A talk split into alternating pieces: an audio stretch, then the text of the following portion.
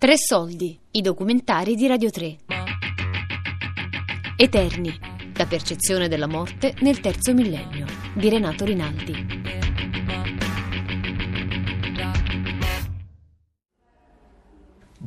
Devo dire che mm, non è detto che perché si ha paura di qualche cosa si debba trovare una soluzione a questa paura. Cioè, tutte le paure altrimenti dovrebbero essere ingannate. Mm, spesso fa paura perché mm, temi di lasciare delle cose in sospeso. Penso che sia una cosa automatica, non so, cioè, almeno da come l'ho vista io non è, un- non è razionale, no, non voglio andarmene, è proprio una paura incredibile di quello che succede dopo. Eh, non lo so, non ci ho mai pensato troppo. Ho troppe cose a cui pensare nella vita terrena. No, però ho molta più paura se- mm, di pensare che qualcuno vicino a me possa morire. Per eh, quello che ti lasci alle spalle che non forse per quello che arriverà dopo. Mi spaventa trovarmi alla fine e non aver più tempo per, eh, per fare delle cose, per sistemare delle cose, per, per, eh, per chiudere dei discorsi. No, e la, pa- la paura, boh, non lo so, mm, una paura così, una- la, pa- la paura di Dio che cazzo succede, non lo so. Quando ho paura però sento che, che va bene, perché è una paura sana, non è che mi immobilizzo. Eh, Ma mio padre urlava, aiuto, aiuto, aiuto, aiuto, aiuto, faceva così con gli occhi chiusi da tre giorni che non faceva niente, faceva aiuto, aiuto, aiuto, aiuto. Cioè, mm, non lo so, non so che paura sia, però è paura sicura, 100%.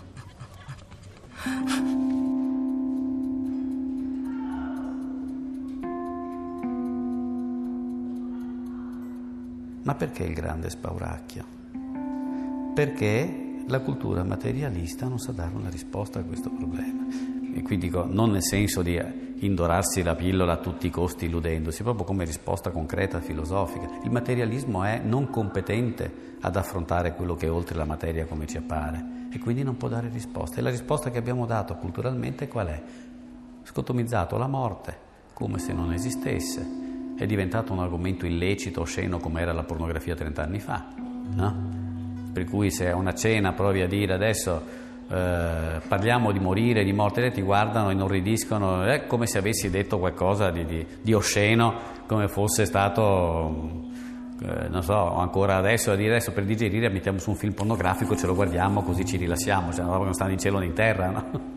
E c'è il rifiuto della morte come illecito. Bisogna che gli abitanti dell'Occidente acquisiscano una competenza adulta e matura dell'essere mortali e se ne facciano carico responsabilmente. Ergo, fare in modo che in qualche misura ci si renda conto che si ha paura di questo, che non è eh, nascondendo ciò di cui si ha paura che si può vivere meglio, anzi si vive decisamente peggio.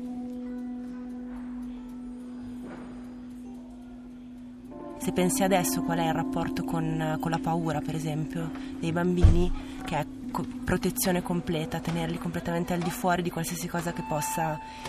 E quindi c'è più. cioè, è tutto, tutto alleggerito, come dire, e quindi anche il confronto. Ci sono un sacco poi di teorie di dibattito su questo discorso dell'aver bisogno della paura, come aver bisogno di confrontarsi con la morte in un modo. cioè trovando il proprio, il proprio posto, come bambini, come voi che giocavate di fianco alla persona che era deceduta, quindi Io vedevo questa persona morta, me la ricordo al mare con le mani incrociate, tutto a posto, e ho 5 anni. Quindi ho solo questa immagine e veramente questa idea no, nel, mio, nel mio cervello continua a dire ma, ma perché scusi mi ha qui a vedere questa cosa? Perché mi creava un attimo di... Quindi sì, capisco che dici che è una cosa sana, perché probabilmente lo è. In quel momento non la capivo però. Io non penso che non si debba parlare di morte con i bambini, si deve parlare con- di morte con i bambini, perché con i bambini si deve parlare un po' di tutto. Secondo me è un retaggio culturale il nostro, quello di, ehm, di non nominare certe cose, di non toccare certi argomenti. Se tu leggi i giornali non leggerai quasi mai eh, la donna morta di cancro. Ci sarà sempre scritto un brutto male. E mi viene in mente, ehm, io ho una zia ungherese e non mi ricordo che animale non, non, non, esiste nel vocabolario ungherese per nominare il quale c'è tutto un giro di parole perché se lo nomini compare, cioè questa paura che parlare di certe cose, toccare certi argomenti eh, li facciano diventare improvvisamente molto più vicini, no? per cui non si parla di morte quasi neanche tra di noi spesso, non solo con i bambini. Abbiamo questi, questi imbarazzi sociali ed emotivi che insomma sono, sono bizzarri, se ci fermiamo a pensare secondo me poi pian pianino si, si superano molto facilmente, spesso anzi sono proprio i bambini che ci aiutano a superarli insomma. Ci sono due pesci giovani che ad un certo punto, passeggiando, incontrano un pesce anziano. Il pesce anziano li guarda e gli dice: Ah, ciao ragazzi, allora, com'è l'acqua oggi? Loro continuano a camminare, a un certo punto uno dei due si ferma, guarda l'altro e dice: Ma che cavolo è l'acqua? E, e l'acqua è tutto quello che. cioè la consapevolezza di tutto quello che c'è intorno.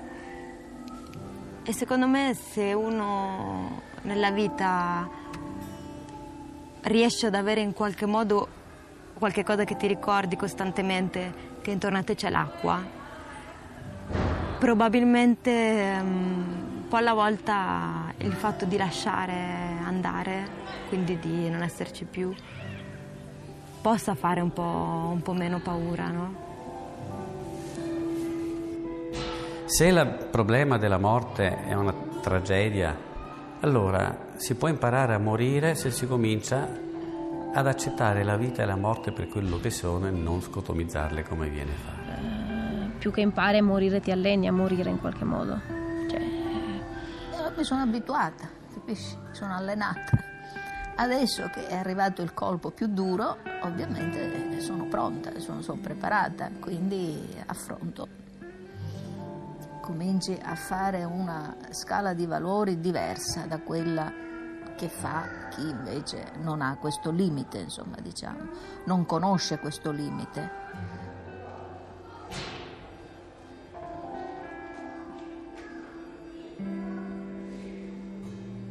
Si diceva a fine Ottocento nel clima positivista, lo diceva anche Freud, che la religione è una specie di nevrosi universale dell'uomo che cerca di indorarsi la pillola per, cercare di, di, di, di adattarsi all'idea di morire. Ma se questa è l'interpretazione, vuol dire che anche la medicina, la tecnologia e la scienza sono una nevrosi universale dell'umanità, perché nascono dalla stessa paura di morire. Se noi non avessimo nessunissima paura, nessun problema, non, lo accettassimo proprio integralmente, il fatto di ammalarci e di morire senza il minimo disagio, forse avremmo molta meno medicina, molta meno tecnologia, molto meno, semplicemente non accetterebbe quello che succede così come viene e quando se ne va non è un problema. Quindi eh, è una spinta culturale enorme che ci viene dalla coscienza ordinaria e dalla percezione che siamo mortali e che moriremo senz'altro. Cominciare invece da questa paura si scopre il senso dell'arte, quindi a partire dall'essenziale, cioè ciò che più temiamo, si aprono gli orizzonti del dare senso alla vita. È il momento della verità, ecco, capisci? Quando uno si avvicina alla fine, quello è il momento della verità. Vengono fuori le cose vere, ecco. Il mondo delle illusioni comincia a diradarsi, perché poi insomma, alla fine, se tu ci pensi bene, molte cose, sì, insomma, stringi, stringi, sono inconsistenti. Tanto più ignoriamo che cosa significa morire, eh?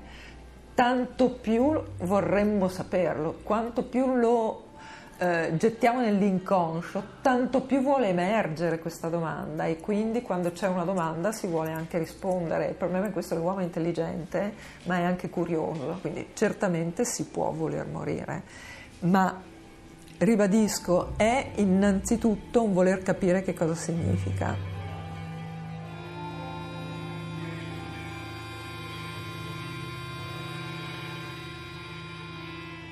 Adesso per esempio io sto durando senza morfina, però nel momento in cui fossi costretta a prendere degli antidolorifici, degli oppiacei, di quelli che ti fanno diventare scema, eh, lì il problema comincerebbe a porsi. perché fino a quando io ho il cervello che può funzionare, che si può interessare delle cose, che può interagire bene con le persone, vi di seguito, ha senso, capisci, vivere, ma se io dovessi diventare inebetita non avrebbe più senso. Ti pare? Ora quello che, che, che penso è che ho più paura di soffrire che non di morire, cioè se morissi non mi, non mi fa così paura morire, mi fa paura rimanere con un dolore anche fisico per un tempo infinito. L'idea di morire no. Il dolore è terribile per quello che rappresenta simbolicamente, oltre che per la sensazione in sé. Come tutte le cose, se lei pensa il buddismo nasce quando lui, che non sapeva cosa fosse il male perché era un principe ereditario tenuto nel bambagia, eccetera, un giorno vede un vecchio, un malato e un morto e gli crolla il mondo. E lì comincia la sua visione cosmica del dolore, che tutto è sofferenza. Qualsiasi cosa della vita è sofferenza. E lui raggiunge una cosa che è modernissima, che è compatibile anche con le cose più avanzate di definizione medica del dolore. È nella coscienza l'origine del dolore. Il dolore non è solo materia di stimolazione delle vie, vie nervose del dolore. Senza l'esperienza il dolore non c'è. E se tu una cosa la rifiuti, perché ti angoscia, perché ne hai paura, solo solo sentirne un po' diventa già insopportabile perché diventa lo spettro di quello che tu temi. Se tu non temi lo spettro, accetti la sensazione e la lasci lì, non è che stai bene, ma soffri molto meno. Allora, i Death Studies sono quell'ambito di studi e di ricerche che analizzano il come eh, l'essere umano affronta la morte, quindi la propria finitudine e consapevolezza della propria finitudine. E nascono proprio da alcuni studiosi che si sono resi conto di come dalla eh, seconda guerra mondiale in poi la società eh, stesse costruendo sempre più eh, delle relazioni, una forma di comunicazione ehm, censurante rispetto alla morte. Noi viviamo e ci cibiamo di morte tutti i giorni, telegiornali, cronaca nera, telefilm, eh, polizieschi, morti ammazzati. Viviamo in mezzo alla morte che però è la morte degli altri che non ci riguarda e noi ci siamo dissociati. Quindi viviamo nell'illusione dell'immortalità, no? E quando ti arriva una diagnosi un po' pestifera, ti rendi conto che invece stai morendo e ti senti come l'unico sfigato in un mondo di immortali, quando invece siamo tutti sulla stessa barca e che ognuno deve scendere prima o poi e ognuno ha la sua fermata. Io sono um, invece propensa a dire eh, non si chiama, il suicidio assistito e neanche la cosa, ma eh, lasciare che le cose vadano per il loro verso, nel senso che se io smetto, io adesso prendo 26 pillole al giorno, 26 poi mi faccio una puntura tutti i giorni, poi un'altra la faccio un giorno sì e due giorni no, poi prendo un'altra cosa ogni mese, poi faccio adesso comincio la, radio, la, la, la, cosa, la chemioterapia di nuovo e dovrò prendere sta pillola un giorno sì un giorno no per tre settimane, poi una settimana di sospensione, poi devo fare un'altra cosa che si fa in ospedale una volta al mese, cioè ragazzi non è una cosa, ma se io sospendo tutto questo basta, io sono finita. Quindi questa secondo me è la cosa più naturale di tutte, nel momento in cui io dovessi rendermi conto che proprio non ci sto più, insomma, ecco. Sto pubblicando un articolo in cui ho definito la salute come una malattia sintomatica che ci porta alla morte.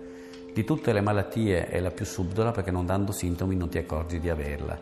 E l'ammalarsi è uno dei tanti modi possibili per aumentare l'entropia del sistema. Quindi il malato terminale non è un malato grave, è un uomo che ha raggiunto la fisiologica fine della sua esistenza, è fisiologia, ha dei bisogni sì, ma non è più patologia. Il concetto di malattia stesso è più convenzionale di quanto non pensiamo. Eh, c'è una definizione che è del 74 di Woodruff che dice che la malattia possiamo considerarla come un rischio aumentato di mh, disabilità, di morte, di, eh, cioè, e che è competenza della medicina curarla. Mi sta bene, ma se questo è, La perfetta salute rientra nella definizione di malattia. Vuol dire che non si muore di malattia, si muore solo perché si è nati.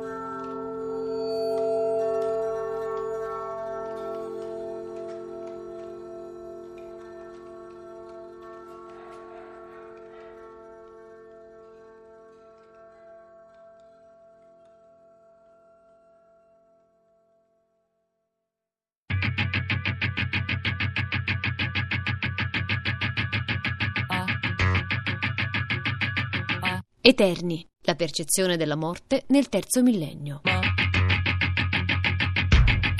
Di Renato Rinaldi. Tre soldi è un programma a cura di Fabiana Carobolante, Daria Corria, Sornella Bellucci, Elisabetta Parisi. Tutte le puntate sul sito di Radio 3 e sull'app RaiPlay Radio.